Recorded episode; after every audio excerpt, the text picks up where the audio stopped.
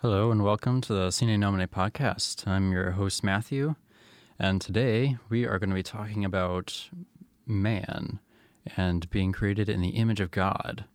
But before we get into that, we will open in a little prayer from Scripture. And we are going to take this from the Gospel of John uh, 13, verses 31 and following. Father and Son, Holy Spirit, Amen. When he had gone out, Jesus said, Now the Son of Man has been glorified, and God has been glorified in him. If God has been glorified in him, God will also glorify him in himself, and will glorify him at once. Little children, I am with you only a little longer. You will look for me. And as I said to the Jews, so now I say to you, Where I am going, you cannot come. I give you a new commandment, that you love one another just as I have loved you, you also should love one another. By this, everyone will know that you are my disciples if you have love for one another. Amen. Father, and Son, the Holy Spirit. Amen. So, being made, or really being created in the image and likeness of God, we're going to see how we do this. And I plan to kind of go over three different points of just kind of showing this and how we are created in the image of God and try to explain it. So, first, I want to go over the intellect and free will. Then, we're going to go over love, and then community and unity in that exact order. So, starting with intellect and free will. So, we know that first that God is, nece- is necessarily omniscient and omnipotent. So, we know that God not only knows all things, being omniscient, but is also able to freely choose to do whatever he pleases within reason. And that'd be his omnipotence, his free will, if you will. No pun intended. Similarly, we look at man, and we see that man has an intellect and is able to not only know what is in creation, but is also to know God himself in a personal and intimate way, aka the Eucharist and everything else, so on and so forth.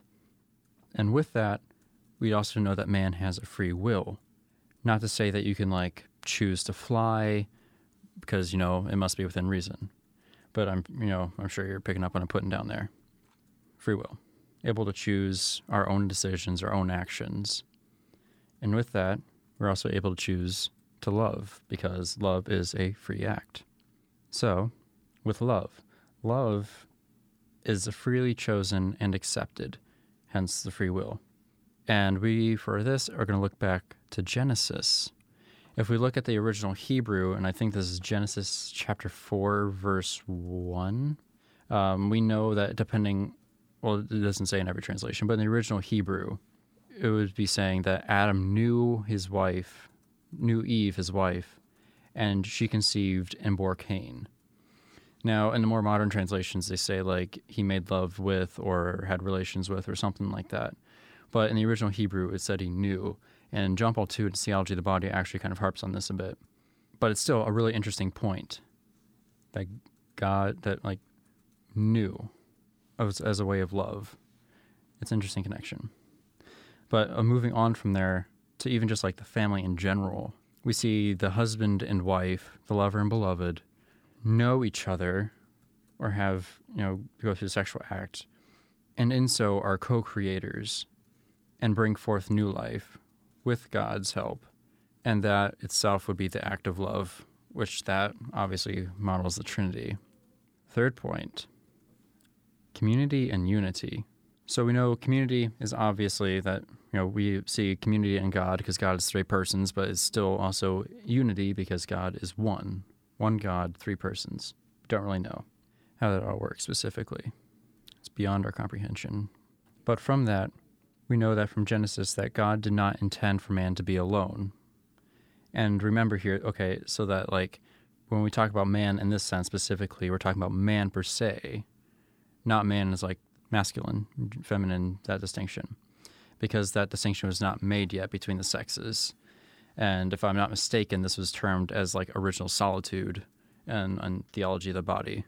So with that, we are also able to know that man must be in complete union like the Trinity. So this is seen not only with the sexual act between husband and wife as they become one flesh, but is also with society at large. And this we can see in Aquinas um, in the Summa Theologiae, uh, first part, question 103, article 3.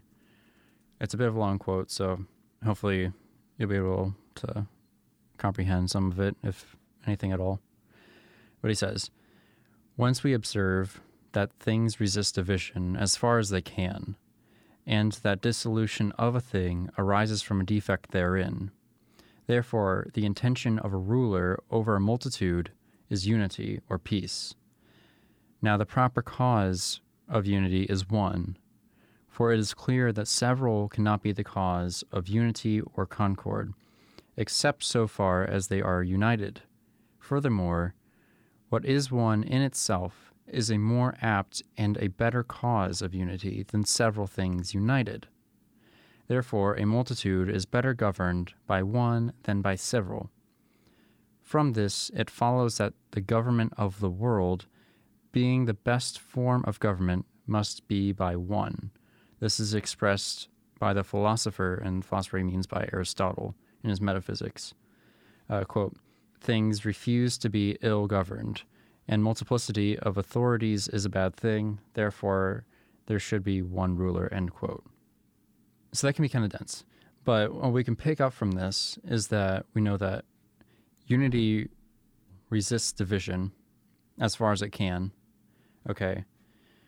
So anything that is one resists division. And we can see that even at something like the subatomic level of how we see like atoms do not separate by themselves, they are cohesively one unit. With that, Aquinas points out that it is better for there to be a unity as a governing body than for a multiplicity of governing bodies. So we can see that in a government that maybe for example a monarchy is better to be all be united under one king than for there to be for it to be divided amongst five or six princes or what have you. Something to that effect because then we know that there is a lack of unity and there's be discord among the people. And with that, we can also see that gives us a little bit of an idea of why uh, Satan would try to isolate us under temptations. He tries to separate us from the community at large, of like the mystical body of Christ. But looking more practically, how do we see this living kind of like this full, like living the full reality of the human person, kind of trying to incorporate what I've just explain to you for the community and unity, love, and intellect and free will. What we first can look at is the saints, because they are really like the actualization of the reality of God's love for us, and just how and show really just how present and how close He is with us at every moment. Because we see that the devil does try to isolate us from others and from God, though this is impossible to like to isolate us from God, because all he can really do is kind of just put a blindfold over over our inner eye and try to construct a false understanding of reality within us. But he can never, ever truly sever us from God. All we have to do is just simply understand and also constantly remind ourselves that God is with us. We are his instruments in rebuking Satan, showing him that he will not win the war. We've already won the war. God has won. Christ has already died and rose. The pure, perfect sacrifice has already been given and is being given and will be given, enabling us to reside in love for all eternity if we just but accept God's invitation. All we have to do is enter into the love, surrender ourselves to His will, and allow Him to work through us. If we want to bring heaven onto earth, then this is the path to follow. Thank you. And make sure to like and subscribe at the Sine Nomine Podcast YouTube. And have a great day.